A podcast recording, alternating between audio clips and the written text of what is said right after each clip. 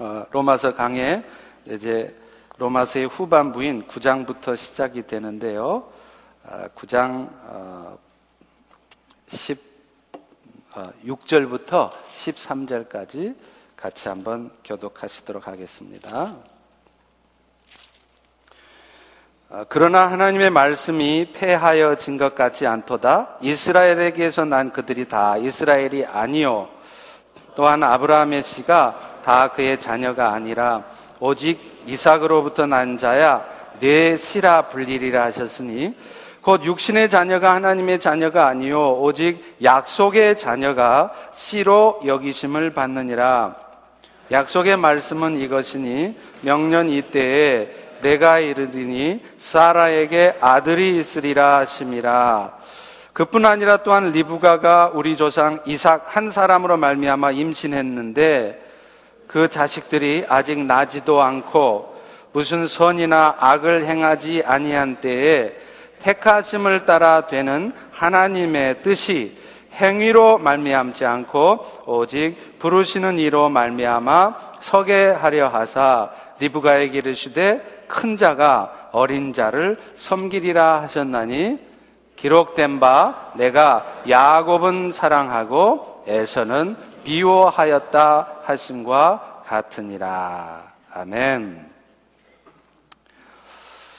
여러분, 한 부모 밑에서 낳는데 어떤 자식은 날마다 그 부모의 낳아주시고 길러주신 은혜를 감사하면서 어떻게 하면 우리 부모를 기쁘시게 할까? 이런 고민은, 고민을 하는 자식들이 있습니다. 이런 자식들 보면 여러분 어떠세요? 이쁘죠? 근데요, 근데요, 똑같이 한 부모 밑에서 낳는데 어떤 자식은 은혜가 감사하기는 커녕 항상 부모에 대해서 불편한 마음을 갖고 자기 뜻대로 안 된다고 불평하고 자기 좋을 대로만 사는 자식들도 있습니다. 신앙생활도 마찬가지입니다. 똑같이 하나님의 은혜로 예수 믿고 하나님의 자녀가 됐는데 어떤 성도들은 현실이 아무리 고달프고 힘들어도 그 가운데에서도 늘 감사의 말을 하고 은혜에 보답하는 행동을 하면서 어떻게 하면 내가 하나님을 기쁘시게 할까? 그렇게 고민하며 살아가는 성도들이 있는가 하면요.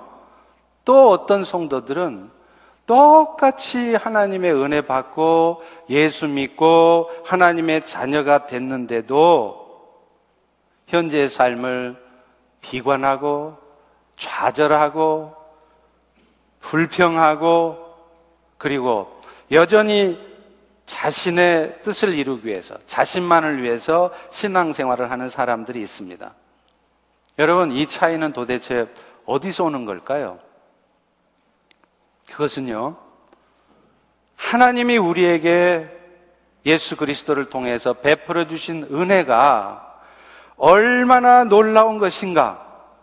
또 오늘 이 순간에도 결코 우리를 떠나지 않으시고 여전히 동일한 사랑으로 베풀어 주시는 하나님의 사랑이 얼마나 굳건한 것인가를 붙들고 살고 있는가, 그렇지 않는가에 달려 있다는 것입니다. 오늘 여러분은 지금 어떻게 살고 계십니까? 그런 의미에서 오늘 우리 성도들이 현재 삶이 어떤 형편이 있을지라도 먼저 감사의 말을 하고 기쁨 가운데 살아갈 수 있기 위해서라도 우리에게 베풀어 주신 하나님의 은혜가 어떤가에 대해서 늘 항상 확인을 해볼 필요가 있습니다. 또 오늘 또 우리 눈에는 뭔가 어설퍼 보이고요. 염려스럽고 잘못될 것 같고 그런 상황 속에서도 하나님이 도대체 어떻게 우리의 삶을 이끌어 가고 계시고 있는가를 알 필요가 있는 것입니다. 그래서 사도 바울도요, 복음을, 복음을 이미 잘 알고 있다고 생각할 수 있는 로마 교인들에게 내가 다시, 다시 복음을 전한다고 그렇게 말을 하는 것입니다.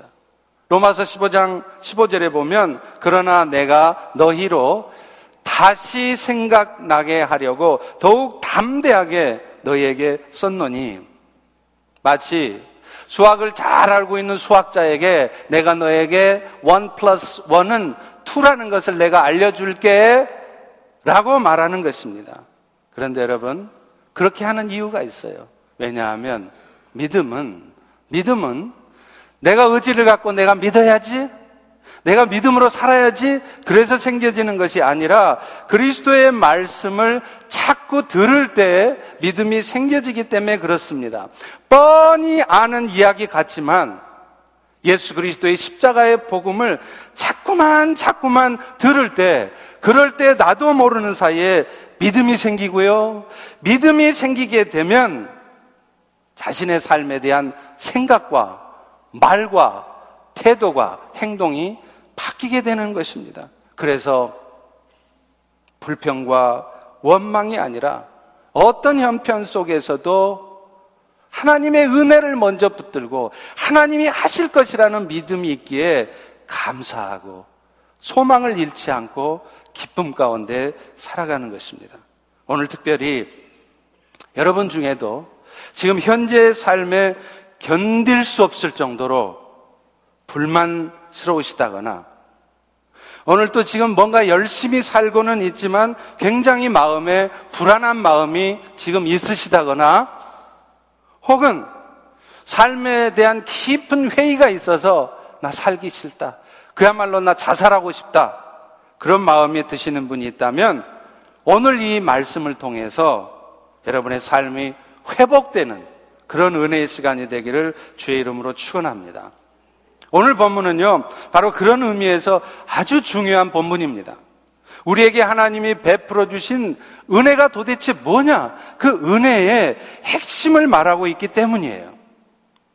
사도 바울은요, 성도들을 향해서 하나님이 베풀어 주신 은혜를 두 가지 얘기를 통해 설명하고 있어요. 먼저는요, 아브라함이 낳은 두 아들, 누구죠? 이스마엘하고 이삭이잖아요. 그런데 이 이스마엘하고 이삭 중에 도대체 누가 하나님의 자녀, 약속한 자녀가 되었는가를 통해서 설명을 하고요. 또 한 가지, another story. 그게 뭐냐? 이삭이 또 두 아들 낳았죠? 쌍둥이 낳았잖아요. 누구예요? 에서와 이삭. 아니죠. 잘 듣고 있나 시험한 겁니다. 에서와 야곱. 이 둘 중에 도대체 하나님이 누구에게 장자의 축복을 주셨는가를 통해서 설명합니다. 먼저 사도 바울은요, 아브라함이 낳은 아들 이스마엘과 이삭 중에 하나님이 약속한 약속의 자녀, 진짜 하나님의 자녀가 되는 사람은 이스마엘이 아니라 이삭이라고 말을 하고 있어요. 오늘 본문 8절을 같이 읽어봅니다. 시작. 곧 육신의 자녀가 하나님의 자녀가 아니고 오직 약속의 자녀가 씨로 하나님의 씨로 여기심을 받았느니라. 아브라함에게는 두 아들이 있죠. 이스마엘, 이삭이에요. 그 중에 이스마엘은 어떻게 나왔습니까?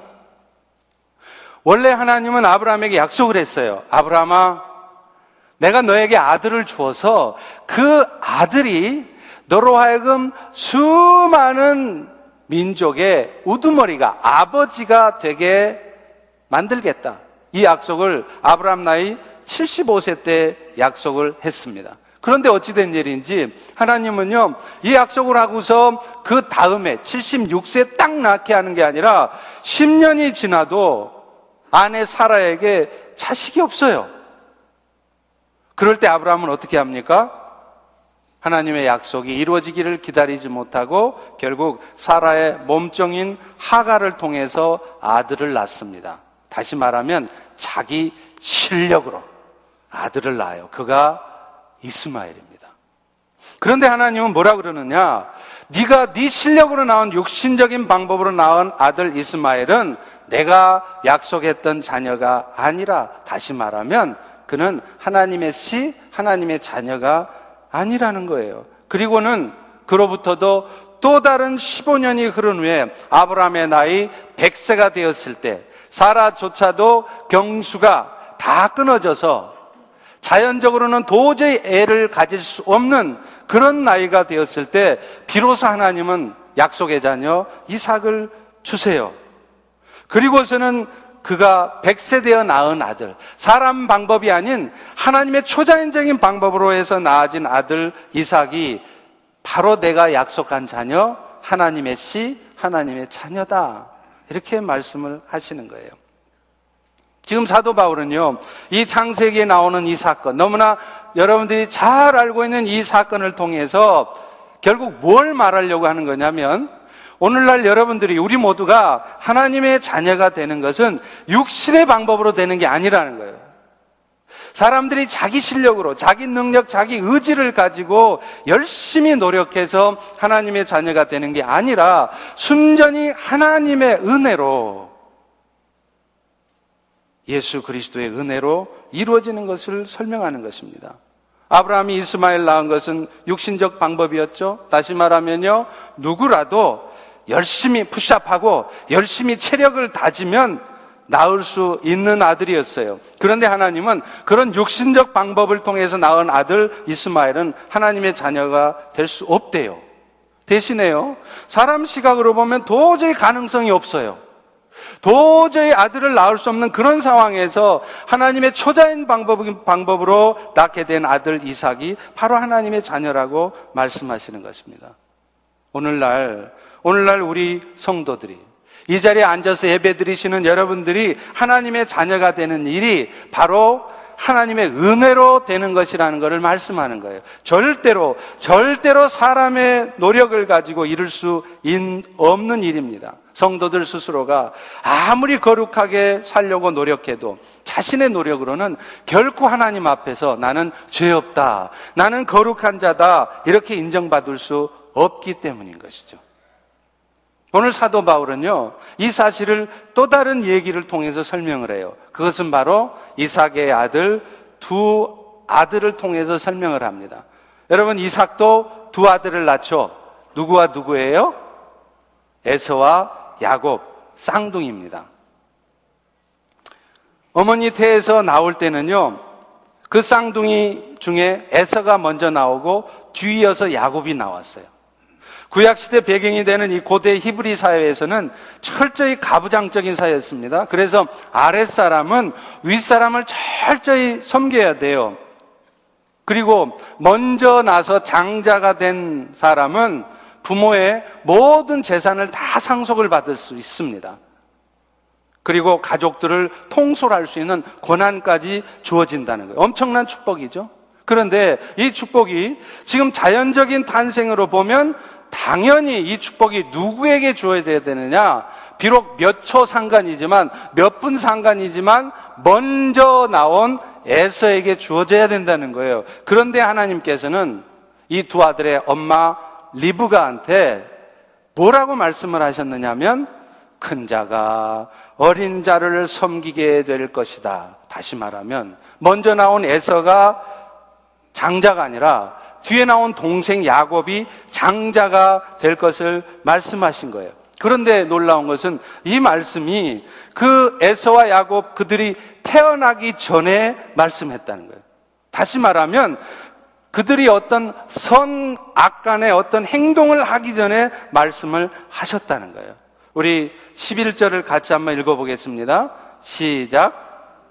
그 자식들이 아직 나지도 않고 무슨 선이나 악을 행하지 아니한 때에 택하심을 따라 되는 하나님의 뜻이 행위로 말미암지 않고 오직 부르시는 이로 말미암아 서게 하려 하사 하나님은 야곱의 행동을 보고 네가 장자답다 장자해라 그게 아니라는. 그 야곱의 행위와는 아무 상관없이 오직 하나님의 선택에 의해서 하나님의 주권적인 은혜의 선택에 의해서 그게 되어졌다는 거예요. 여러분 사실 그들이 태어난 이후에 두 아들의 모습을 보면 야곱보다는요 에서가 훨씬 더 장자답습니다. 장세기 전체에 나타나는 야곱과 에서의 모습을 보면요. 야곱은 어릴 적부터 맨날 엄마 리브가의 치마폭만 붙잡고 다니는 그래서 집안에서만 맴도는 그런 연약한 아들이었어요. 이에 비해서 에서는요, 성격도 호탕하고요, 겉모습도 아주 사나이다웠어요. 왜냐하면 털이 많았어요. 여러분, 털이 많은 사람들이 왠지 호탕해 보이고 사나이다워 보이지 않습니까? 우리 이정국 집사님 어떻게 계세요? 네. 사나이다우시잖아요. 그런데 바로 에서가 그런 사람이었다는 거예요. 활도 제법 잘 쏘았던 모양이에요. 왜냐하면 눈이 어두워진 아버지 이삭이 뭐 먹고 싶은데 사냥을 누구한테 부탁하냐면 에서한테 부탁한 것을 보면 알 수 있습니다. 그야말로 올장, 몸장, 게다가 성품도 호탕해요. 그런데 이것에 비해서 야곱은요, 자랑할 게 별로 없어요. 털도 없어요. 저는 털이 없는 사람의 아픔을 압니다. 제가 여름에 반바지를 입고 다니면 모든 성도들이 저의 다리를 보고 눈을 뗄 줄을 몰라요. 너무 아름답기 때문에. 다리에 털이 없어요. 그런데 야곱이 그랬던 것 같아요. 그런데다가 야곱은요, 술수에도 능했습니다. 호탕하기는 하지만 약간 어설픈 형인 에서가 사냥을 하고 돌아와서 배가 무지 고플 때 얼른 가서 팥죽 한 그릇을 갖고서 그 형 에서한테 장자의 축복권을 사버립니다. 에서 입장에서는 고려 청자를 엿으로 바꿔먹은 꼴이죠. 그런데 야곱 입장에서는 횡재를 한 겁니다. 더구나 야곱은요, 아버지 이삭에게 장자의 축복을 받으려고 형 에서처럼 분장을 해서 장자의 축복을 받아내잖아요? 이런 여러 가지 모습으로 보면 야곱은 장자의 자격이 없어요. 심지어는 비겁한 사람이에요. 그런데 우리 하나님은 어찌된 일인지 이런 비겁한 야곱을 장자로 택하시고 훨씬 겉모습 보면 장자다워 보이는 에서를 버리셨다는 거예요. 이것을 성경은 단적으로 13절에 이렇게 표현합니다. 내가 야곱은 사랑하고 에서는 미워하였다. 사도 바울은요, 이 두 가지 스토리를 통해서 뭘 말하려고 하느냐? 그 당시에 하나님 나라 백성이 아니었던 이스라엘이 아니었던 이방인이었던 로마 교인들뿐만 아니라 이 자리에 앉아 있는 우리 오늘 우리 모두에게도 분명하게 말하고 싶은 게 있어요. 그것은 오늘 우리 모두가 하나님의 자녀가 된 것이 우리의 겉모습이나 우리의 어떤 선한 행위 때문에 되어지는 것이 아니라는 것이죠. 그것은 순전히 하나님의 주권적인 선택이며 은혜의 결과였다는 것을 말하려고 하는 거예요. 그래서 오늘 본문 11절 중반에도 이렇게 말하고 있지 않습니까? 다시 한번 읽어봅니다. 시작. 시작. 네. 네. 시작. 그 자식들이 아직 나지도 않고 무슨 선이나 악을 행하지 아니한 때에 택하심을 따라 되는 하나님의 뜻이 행위로 말미암지 않고 오직 부르시는 이로 말미암아 서게 하려 하사. 여러분 사실 오늘날 우리 모습을 보면요. 가만히 보면요. 야곱하고 별반 다르지 않아요. 겉으로는 하나님의 축복을 사모하는 것 같고 하나님을 바라보는 것 같은데 같은 듯 아니에요. 여전히 우리 관심은 하나님이 아니라 세상입니다. 우리 마음속을 깊이 들여다보면요. 저나 여러분이나 누구나 할 것 없이 여전히 악한 마음들이 있어요. 누군가 다른 사람이 나보다 더 잘하는 것이 있으면 그것을 진정으로 기뻐하지 않아요. 말은 정말 기쁘다고 말해요. 그런데 사춘이 논을 사도 배가 아픈 거예요. 저도 그렇더라고요. 다 거짓말이에요. 좋은 것이라고 생각되면은요, 야곱처럼 어떤 편법과 불법을 통해서라도 갖고 싶어져요. 물론 우리 그리스도인들이라면 그것을 행동으로까지 옮기지는 잘 안 할 것입니다. 그러나 우리의 마음 속에는 순간적으로 이거 눈 한번 딱 감고 한번 해봐. 그래서 한번 챙겨봐. 그런 마음이 있는 거예요. 그리고 내가 챙겨놓은 이거 절대로 안 뺏기고 싶어요. 설사 부모라 할지라도 같은 핏줄을 타고난 형제한테라서도 이거 쉽게 주고 싶지 않습니다. 또요, 자존심 상하는 말을 들으면 절대로 못 참아요. 여러분, 왜 사람들이 시험 드는 줄 아세요? 내가 살아있을 때 시험이 드는 거예요. 내가 죽어 있으면 나는 어차피 아무것도 아니고 나는 어차피 마른 막대기 같고 그런 존재라는 것을 인정하고 받아들이고 사는 사람은요, 어떤 말을 들어도 어떤 상황에서도 시험 들 이유가 없습니다. 그런데 시험이 드는 이유는 내가 살아있어요. 내가 높임 받고 싶은 자기 의의가 있어요. 그런데 내 뜻대로 되지 않으니까, 남이 인정해 주지 않으니까, 내 마음 건드리는 말을 하니까 상처가 되고 시험이 드는 것입니다. 그리고요, 뻔히 자신 때문에 상대가 아파할 것을 알면서도 어떤 때는요, 참 사람 마음이 묘해요. 상대가 이 말을 들으면 아플 것이라는 것을 알면서도 의도적으로 아픈 말을, 행동을 한다는 것입니다. 그리고 이렇게 의롭지 못한 우리들인데 우리는 너무나도 안타깝게요. 우리 자신도 모르는 사이에 스스로를 의롭다고 여겨요. 스스로를 의롭다고 여긴다는 것은 나는 의롭다, 나는 의로운 사람이다 말하는 것이 아닙니다.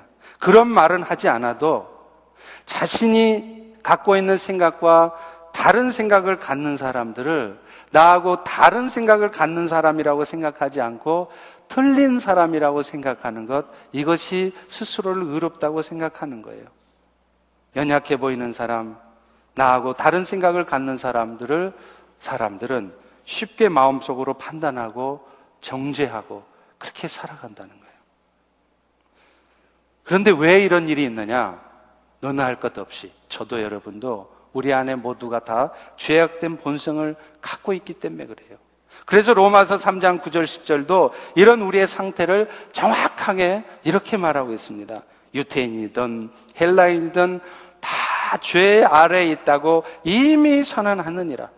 이 지구상의 75억의 인구 중에 눈을 씻고 찾아봐도 단 한 명도 의인은 없나니 하나도 없다. 이렇게 말을 하는 거예요. 그런데 하나님은 이런 우리의 악한 모습을 보시지 않는다는 거예요. 이런 악한 본성을 갖고 때로는 악을 범하기도 하는 우리를 극률이 여겨주신다는 거예요. 우리의 이런 악한 죄들을 예수 그리스도의 피로 말미암아 용서받게 하신다는 거예요. 당신의 가장 사랑하시는 독생자 아들 예수가 아무 죄도 없으신 모습이지만 십자가에 죽게 하심으로 말미암아 그 예수 때문에 오늘 우리의 모든 죄가 대신 용서받게 하신다는 거예요. 그래서 오늘도 이 죄 많은 우리들이 하나님의 생명으로 살아가게 하시고 결국에는 이 땅의 삶을 마치고 나도 영원히 썩지 않는 변동치 않는 하나님의 나라를 상속하는 상속자로 살게 해 주셨다는 것입니다. 그런데 정말 감사한 것은 이 일이 우리가 원해서 된 게 아니라는 거예요. 우리가 노력해서 이루어진 것도 아니라는 거예요. 오직 하나님의 긍휼이 하나님의 은혜가 우리로 하여금 하나님의 자녀가 되게 해 주셨단 말이에요. 우리 16절을 다 같이 한번 읽어봅니다. 시작. 그런즉 원하는 자로 말미암음도 아니고 다른 박질하는 자로 말미암도 아니고 오직 그림 하나님의 긍휼로 말미암습니다. 내가 원하고 있기 때문에 된 게 아니래요. 내가 열심히 뛰어서 다른 박질해서 된 게 아니래요. 오직 하나님의 극률이 일을 이루었다는 것입니다. 그래서 사도 바울도 에베소서 1장 5절에 보면 이 은혜를 이렇게 말합니다. 그분의 기쁘신 뜻대로 우리를 예정하사 예수 그리스도로 말미암아 자기의 아들들이 되게 하셨으니 여러분 이 본문이 바로 그 유명한 예정 교리의 근거가 되는 본문입니다. 여러분 그런데요 우리가 알고 있는 이 예정 교리라고 하는 것은 시간의 제약 속에서 살 수밖에 없는 여러분의 이성으로는, 인간의 이성으로는 절대로 이해하기가 쉽지 않습니다. 어, 나는 예정교리가 너무 쉽게 이해되는데 거짓말이에요. 믿음으로 그것을 은혜로 받아들이게 될 뿐이지 이성적인 판단으로는 이게 이해가 안 되는 게 당연한 거예요. 왜냐하면 이 일은 우리처럼 과거, 현재, 미래 시간의 제약을 받지 않는 시간이 함께 존재하시는 그런 하나님의 일이시기 때문에 그렇습니다. 따라서 이 예정의 교리는요, 시간적 개념으로 이해할 것이 아니라 하나님의 은혜라는 차원에서 이해를 해야 된다는 거예요. 다시 말하면 우리의 선택이 미리 정해졌다. 이 말은 하나님이 다 정해놨으니까 우리는 아무것도 안 하고 있으면 때 되면 우리 다 구원받고 내가 전제, 전도 안 해도 은혜 놈은 다 은혜 받고 구원받는다. 이 말이 아니라 이 말이에요. 그러면 무슨 말이냐? 우리의 구원이 우리의 행위와 상관이 없다는 것을 말하려고 하는 것이라. 우리가 선택을 받을 만큼 이쁜 구석이 있어서가 아니라 하나님의 긍휼과 은혜로만 우리가 구원을 받았다는 것을 말하려는 것입니다. 그래서 여러분이 너무나 잘 아시는 기독교 강요 있잖아요. 기독교 교리를 가장 잘 설명한 이 기독교 강해를 존 칼빈이 썼지 않습니까? 그런데 존 칼빈이 이 기독교 교리를 쓴 이 기독교 강요 중에 이 예정론을 어디서 설명을 하느냐? 가장 책 뒤에 설명을 해요. 조직 신학의 순서를 따르면 신학 서론, 그 다음에 신론이 나옵니다. 하나님에 대한 이야기. 그 신론 부분에 이 예정론이 쓰여져야 돼요. 그런데 이 기독교 강우의 앞부분에 이 예정 교리를 쓴 게 아니고 이 예정 교리는 다른 모든 하나님에 대한 지식, 기독교 교리를 다 쓴 다음에 그래서 그것 때문에 은혜를 듬뿍 받은 다음에 그때 받아들여야 될 부분이기 때문에 기독교 강요 제일 뒤에 썼다는 것입니다. 이렇게 오늘 우리가 하나님의 자녀가 된 것은 오직 하나님의 은혜라는 것을 알게 되면 우리는요, 찬송가 310장의 가사처럼, 아, 하나님의 은혜로 있을 때 없는 자, 왜 구속해 주는지 난 알 수 없도다. 내가 믿고 또 의지함은 내 모든 형편 아시는 주님 늘 보호해 주실 것을 나는 확실히 아네. 그걸 확실히 알 때 우리는 결코 남을 미워하거나 원망할 수 없습니다. 현재 삶에 불평하고 낙심하고 죽고 싶고 비관할 수 없는 것입니다. 두 번째로요. 하나님께서 당신의 자녀들에게 주시는 축복은 이렇게 하나님의 은혜로 불러주셨을 뿐만 아니라 부르신 다음에도 우리들의 삶을 이끌어 가는데도 나타난다는 거예요. 애초에 부족해 보이고 문제 있어 보이는 야곱을 선택하신 하나님. 이분은요, 이제 야곱의 전 인생에 걸쳐서 당신의 선택이 잘못된 것이 아니라는 것을 보여주기 위해서라도 그 야곱의 인생을 책임지시고 이끌어 갔습니다. 그래서 오늘 본문 11절의 말씀처럼 하나님의 뜻이 행위로 말미암지 않고 오직 부르시는 이로 하나님의 은혜로 말미암아 되게 한다는 것을 보여주시라는 거예요. 여기에 오늘날 우리 성도들에게 하나님이 주신 축복의 비밀이 있는 것입니다. 야곱은요, 하나님께 비록 장자로 선택을 받아서 영원한 나라를 상속을 받았습니다. 그런데 안타깝게 이 야곱은 자기가 받은 그 하나님의 주신 축복, 장자의 주신 축복을 가치를 알아보지를 못했어요. 오늘날 우리 성도들도 예수 믿고 천국은 가겠지만 이 땅에 사는 동안에도 얼마나 많은 성도들이 하나님이 우리에게 주신 그 구원의 가치, 그 영원한 축복의 은혜를 잘 알지 못하기 때문에 오늘도 왜들 그렇게 불평하면서, 왜들 그렇게 염려하고 두려워하면서, 왜들 그렇게 서로 미워하고 원망하면서 사는지 모르겠어요. 그 이유가 이 축복의 가치를 온전히 알지 못하고 붙들지 못했기 때문에 그래요. 야곱도 그랬습니다. 그래서 야곱은 결국은 세상에 복을 추구하다가 결국은 자기 꾀에 스스로 빠져서 부엘세바를 떠나지 않습니까? 그런데 놀라운 것은 하나님은요, 이런 야곱의 연약한 모습 가운데도 그런 야곱을 포기하거나 버리지 않으시고 그 야곱을 통해서 결국은 당신의 목적을 이루어 가신단 말이에요. 자기의 외삼촌이 있었던 하란 땅에다가 야곱의 두 아내 아시죠? 레아와 라헬을 준비해 놓으세요. 그래서 이 두 여인 그리고 이 두 여인의 몸종들을 통해서 바로 이스라엘 민족의 뿌리가 되는 12명의 아들들을 낳게 하시는 거예요. 하나님은 그 못돼 먹은 야곱 그러나 택하셨기 때문에 그 택한 야곱을 통해서 결국은 당신의 약속을 이루어내시고야 마신다는 거예요. 그렇지만, 그렇지만 야곱은 그 과정에서 나름대로의 고통의 시간을 가져야만 했습니다. 자신의 생각과는 전혀 다른 방향으로 진행되는 자신의 삶 앞에서 처절한 패배 의식을 가질 수밖에 없었습니다. 그래서 어떤 때는요, 그동안 가지고 있던, 누리고 있던 그나마의 기득권마저도, 그나마 되고 있던 비즈니스, 그나마 갖고 있던 재산, 그나마 갖고 있던 건강마저도 다 놓칠 수밖에 없는 그런 절박한 상황에 빠지기도 했습니다. 그리고 또 그 과정에서 자신보다 훨씬 더 사기꾼, 더 고단수의 사기꾼이었던 외삼촌 라반 밑에서 20년을 속아서 지내기도 했어야 했다는 거예요. 그러나 이 모든 과정은 결국은요, 결국은 야곱으로 하여금 인간적인 생각 가운데 인생을 살아가면 어떤 결과가 주어지는지를 확인하는 계기가 되었다는 것이에요.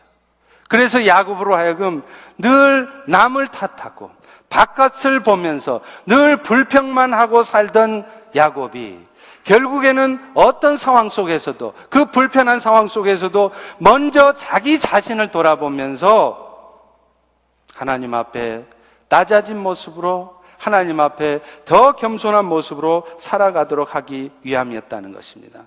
그런데 안타깝게도요, 야곱은 그런 하나님의 훈련을 두 번씩이나 받았으면서도 베델에서 노숙하는 처지가 된 것, 또 외삼촌 밑에서 20년 동안이나 속아 지냈으면서도 여전히 하나님 앞에 두 번씩이나 훈련을 받고 두들겨 맞았으면서도 여전히 온전한 모습으로 세워지지를 못하는 거예요. 그때 하나님은 그런 야곱을 야복강에서 홀로 일대일로 만나십니다. 가나안 땅으로 돌아오는 과정에서 가족들도 없고 따르던 종들도 없는 그래서 오직 하나님과만 일대일로 독대해야 되는 상황으로 이끄셨어요. 그리고 하나님은 그곳에서 밤새도록 야곱하고 영적으로 씨름을 합니다. 야곱아, 네 그렇게 살지 말 그래. 그게 내 뜻이 아니야. 너 왜 그렇게 사는 거야? 그런데 야곱은 그 하나님의 음성을 못 들어요. 여전히 탓합니다. 여전히 불평해요. 그럴 때 결국 하나님은 야곱을 치십니다. 왜요? 야곱을 돌이키지 돌이키게 하시기 위해서는 그 허벅지를 치셔야만 돌이킬 수 있었기 때문에 그래요. 개혁 성경에 보면 이전 성경에 보면 이 허벅지 관절이 환도뼈라 그렇게 되어 있어요. 이 환도뼈라는 게 뭐냐면 둥글 환자 칼도자. 그래서 이 몽고 징기스칸들이 갖고 다니던 칼이 그렇게 둥근 칼 아닙니까? 그 둥근 칼처럼 생긴 뼈, 그게 바로 우리 허벅지 관절이에요. 그런데 이 허벅지 관절이 부러지고 나면 사람은요, 누구나 서 있을 수조차 없어요. 힘을 쓸 수가 없어요. 왜 그랬을까요? 하나님은, 야, 참, 그렇게 두 번씩이나 하나님 앞에 된 소리를 맞고서도 여전히 정신 차리지 못하고 자기 육체를 의지하고 육신의 생각대로만, 육신의 욕심대로만 살아가는 야곱의 환도뼈를 쳐서 더 이상 그가 육체를 의지하지 못하도록 하신 것이었습니다. 야곱은 환도뼈가 부러지고 나서야 그제서야 자신을 돌아봐요. 그래서 스스로의 욕심에 이끌려왔던 인생, 그 인생이 얼마나 허무한 것이었는가를 확인하게 됩니다. 앞으로의 자신의 인생에는 오직 하나님의 은혜가 아니면 내가 아무리 세상을 떵떵거리고 살았고 내가 아무리 세상을 향한 지식이 많아도 그런 세상의 지식과 경험을 가지고는 살아갈 수 없다는 것을 분명하게 깨달은 것입니다. 그래서 그는 장세기 32장 26절에 보면 이렇게 고백해요. 야곱이 가로되 당신이 내게 축복하지 아니하면 내가 가게 하지 아니하겠나이다. 환도뼈가 부러지고 더 이상 육체를 의지할 수 없는 그 지경이 되어서야 비로소 비로소 야곱은 하나님의 축복을 진정으로 사모하는 자가 된 것이에요. 그 하나님의 축복의 가치를 진정으로 깨달은 자가 된 것이에요. 그때 그때 비로소 하나님은 야곱의 이름을 바꿔 주십니다. 여러분 야곱이라는 이름의 뜻이 뭔지 아세요? 제이캅. 우리 성도들 중에 야곱이라는 이름을 자녀들 이름으로 지어주신 분들이 있더라고요. 조금 생각해 보셔야 돼요. 제이캅이라는 뜻이 뭐냐? 비겁한 자라는 뜻이에요. 발 뒤꿈치를 잡고 나온 자. 쌍둥이로 태어날 적에 형 에서가 먼저 나가니까 지가 장자가 되려고 형 에서의 발 뒤꿈치를 끌어당기던 그런 야곱이었다 이 말이에요. 그런 비겁한 야곱이 이제 분이엘에서 환도뼈가 부러지고 나서 비로소 하나님 앞에 이름을 받습니다. 그 이름이 바로 이스라엘. 하나님의 백성이라는 뜻이에요. 그제서야 하나님의 백성다운 모습이 된 것입니다. 이전에는 어떻게 하면 자기 인생에 어떻게 하면 예수 믿어도 복 좀 얻어볼 수 있을까? 봉사 잘하면, 헌금 잘하면 하나님이 내 비즈니스 좀 축복해 주실라나? 그런 마음으로 세상에 술수까지 마다하지 않았던 야곱. 그래서 형 에서를 속이고 아버지 이삭을 속였던 야곱. 심지어는 하나님이 보내주셨던 또 다른 인생 훈련장이었던 외삼촌 라반과의 관계 속에서도 여전히 그런 세상적인 모습을 버리지 못했던 야곱이 바뀐 것입니다. 야곱의 마음속에는 여호와 하나님보다는 여전히 당장의 현실의 삶이 더 중요해졌어요. 그런데 이런 야곱이 허벅지 관절이 부러지고 나서야 하나님이 그의 허벅지를 치시고 나서야 비로소 다른 모습을 보여요. 하나님이 약속한 땅 가나안으로 돌아가는 과정에서 형 에서를 만났지만 야곱은 더 이상 형을 원수로 생각하지 않아요. 만나고 싶지 않은 늘 돌아다니면서 피해 다녔던 대상으로 보지 않는다는 거예요. 장세기 33장 10절에 보면 그는 형 에서를 대면하면서 이렇게 말합니다. 내가 형님의 얼굴을 배운 즉 하나님의 얼굴을 본 것 같습니다. 이전에는 형 에서만 생각하면 분노가 치밀어 올라요. 내가 형 에서 때문에 모든 기득권 다 내려놓고 예삼촌한테 가서 20년 동안이라 썩을 고생했지? 그 왼수 같은 놈, 그 형에서 이빨이 갈아지는 그 행에서 만나고 싶지 않았던 그래서 피해서 돌아다녔던 에서 그 에서를 만나서 목을 어금 맡기면서 축복합니다. 또 야곱은요, 자신이 지나왔던 모든 상황들이 결국은 하나님의 은혜였다는 것을 고백해요. 하나님이 내게 은혜를 베푸사 내 소유도 조카오니 청하건대 내가 형님께 드리는 예물을 받으소서. 지금 야곱은 이 상황이 환도뼈가 부러진 상황. 이 상황이 하나님의 은혜라고 고백하고 있어요. 여러분 지금 허벅지 고관절이 부러졌는데 교통사고 나서 ICU에 입원해 계시는데 여러분 자식들한테 일이 터졌는데 이게 다 하나님의 은혜라고 고백할 수 있겠습니까? 지금 야곱은 이 상황에서 이게 하나님의 은혜라고 고백을 한단 말이에요.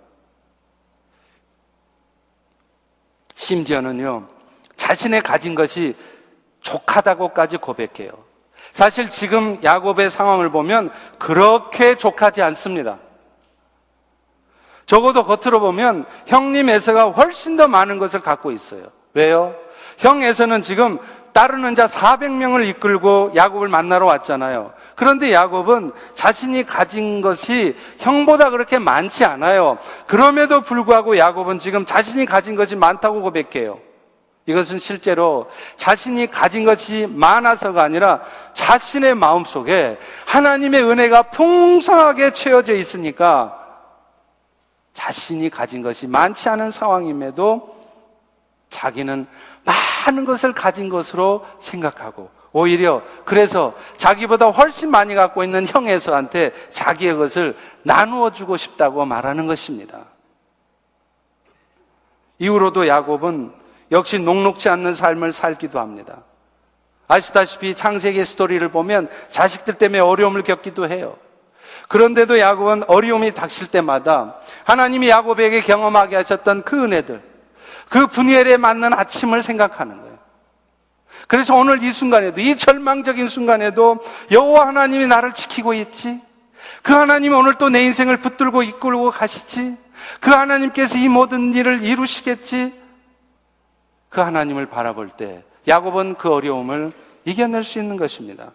그리고 마침내 자기 나이 130가, 130세가 되었을 때 자신의 인생을 정리해야 될 때 어떤 모습을 보입니까? 세상의 왕, 바로왕 앞에서도 꿀리지를 않아요.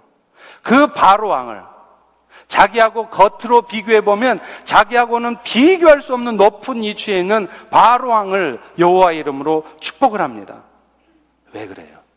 자신의 인생 전체를 통해서 가장 중요한 것은 세상의 뭔가가 아니라 자신이 가지고 있는 뭔가가 아니라 자신이 누리고 있는 세상의 지위나 축복이 아니라 하나님의 축복이며 그것이 자신의 삶의 전부라는 것을 알고 있었기 때문입니다.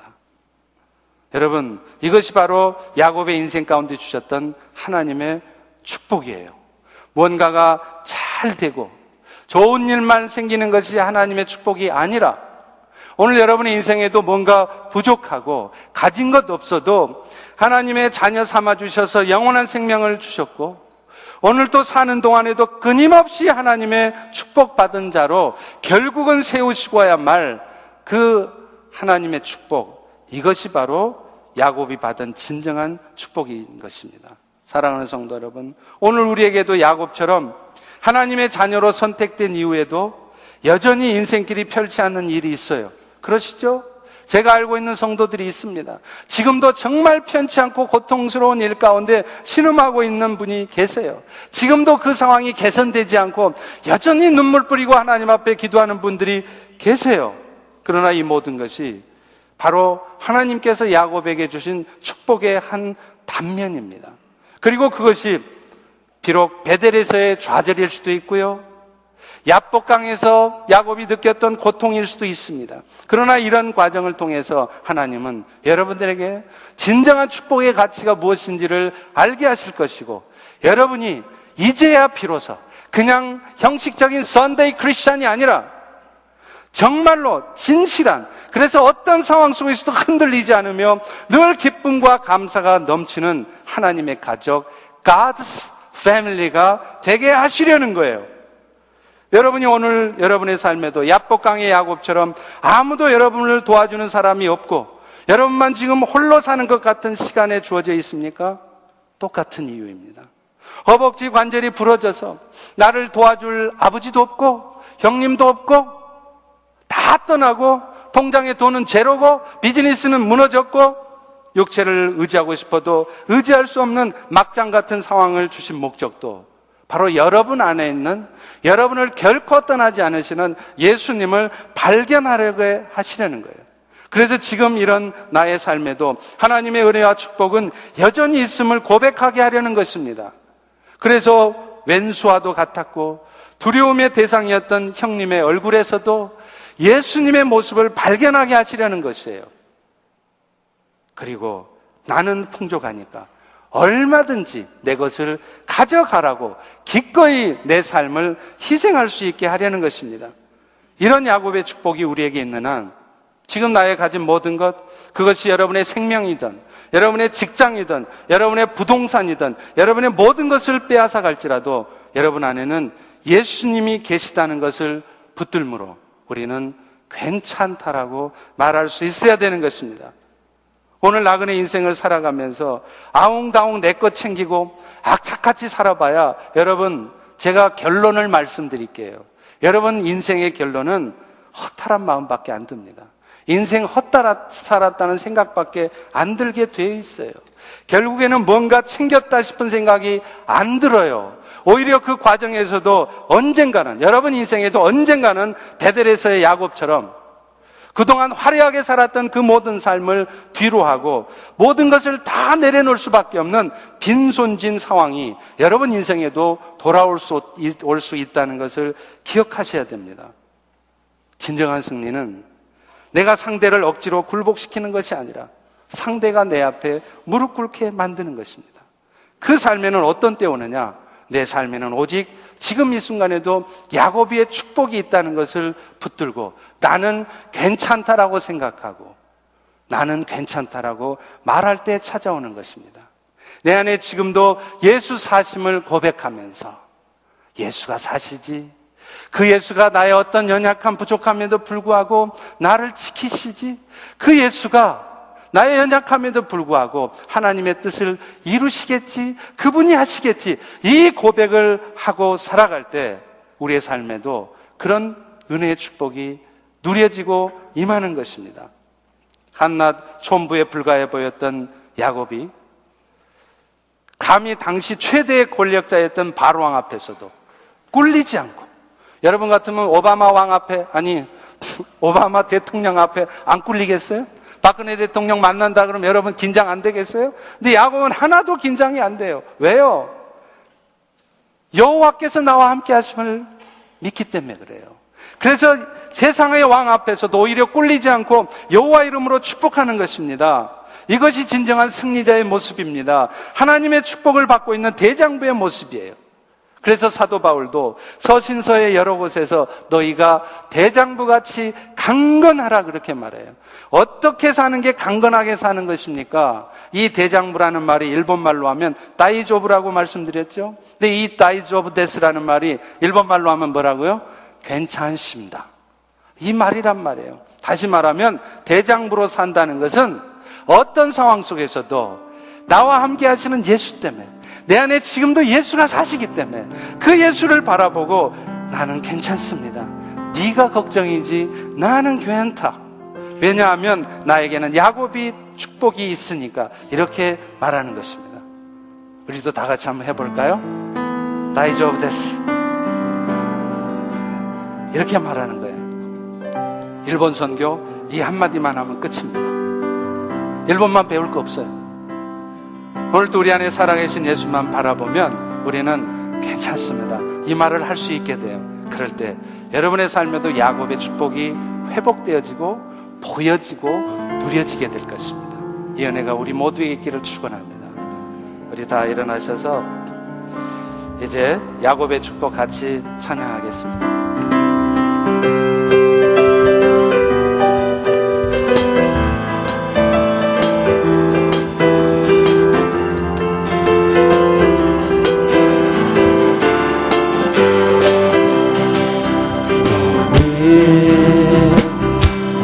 너머로 뻗은 나무 가지에 푸른 열매처럼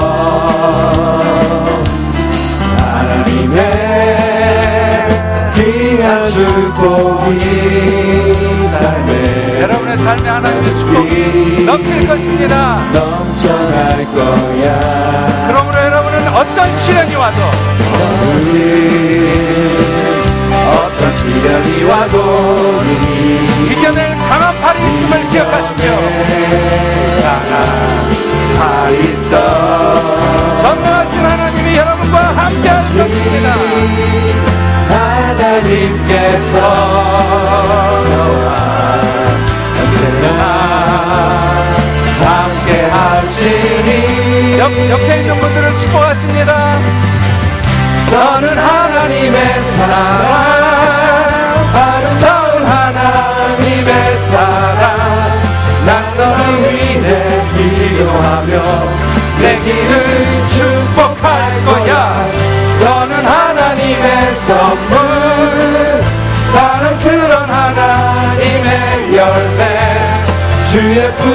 꼭 피운 나무가 되어도 다시 한번 너는 담장 너머로 뻗은 나무.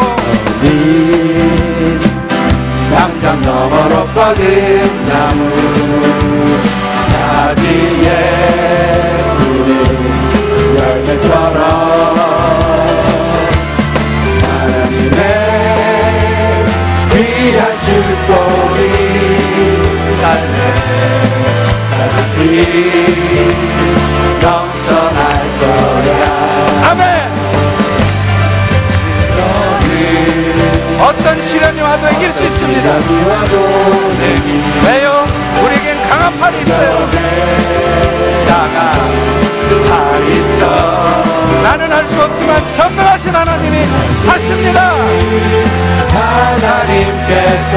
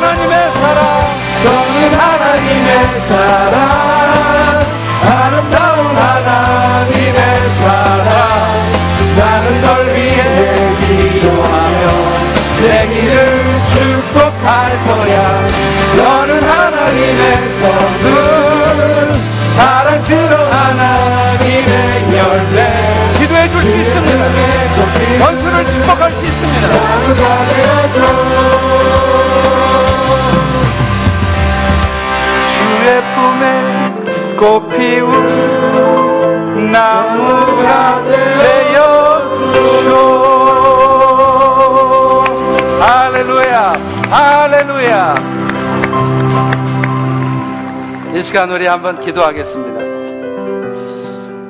여러분 이 은혜가 있는데 우리는 무엇에서 은혜를 찾으시나요? 자식 좀 잘 되고 건강하게 살고 연금 빵빵하게 나오고 노후 보장되고 여러분 그게 하나님의 축복입니까?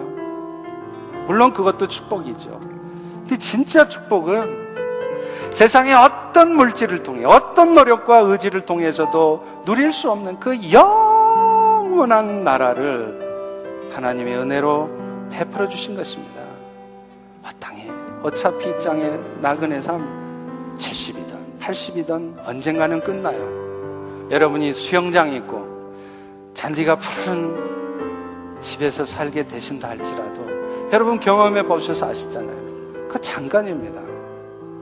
여러분 안에 예수가 있다는 걸 놓치면 저 푸른 초원 위에 그림 같은 집을 짓고 사랑하는 님과 함께 살아도 여러분 마음속에는 진짜 기쁨이 없어요. 만족이 없습니다. 그 푸른 초원 위에 저택 속에서 여러분 아내랑 남편이랑 자식들이랑 맨날 싸우고 살아요. 오늘 우리 안에 예수가 살아있다는 것을 붙들기를 소망합니다. 오 주님, 지금 이 시간에 예수가 사시는데 그 예수가 다 하실 것인데 내가 너무 염려하고 있습니다. 내가 너무 불평하고 내가 너무 두려워하고 있습니다. 내가 너무 원망하고 미워하고 있습니다. 오 주님, 이 시간 우리의 눈을 들어서 다시 한번 내 안에 있는 예수, 그 예수를 붙들게 도와주시고 그래서 내 삶에도 하나님의 은혜가 회복되고 기쁨과 감사가 넘치게 도와주시옵소서. 우리 통성으로 결단하며 기도하겠습니다. 아버지 하나님, 너는 하나님의 사랑 I know.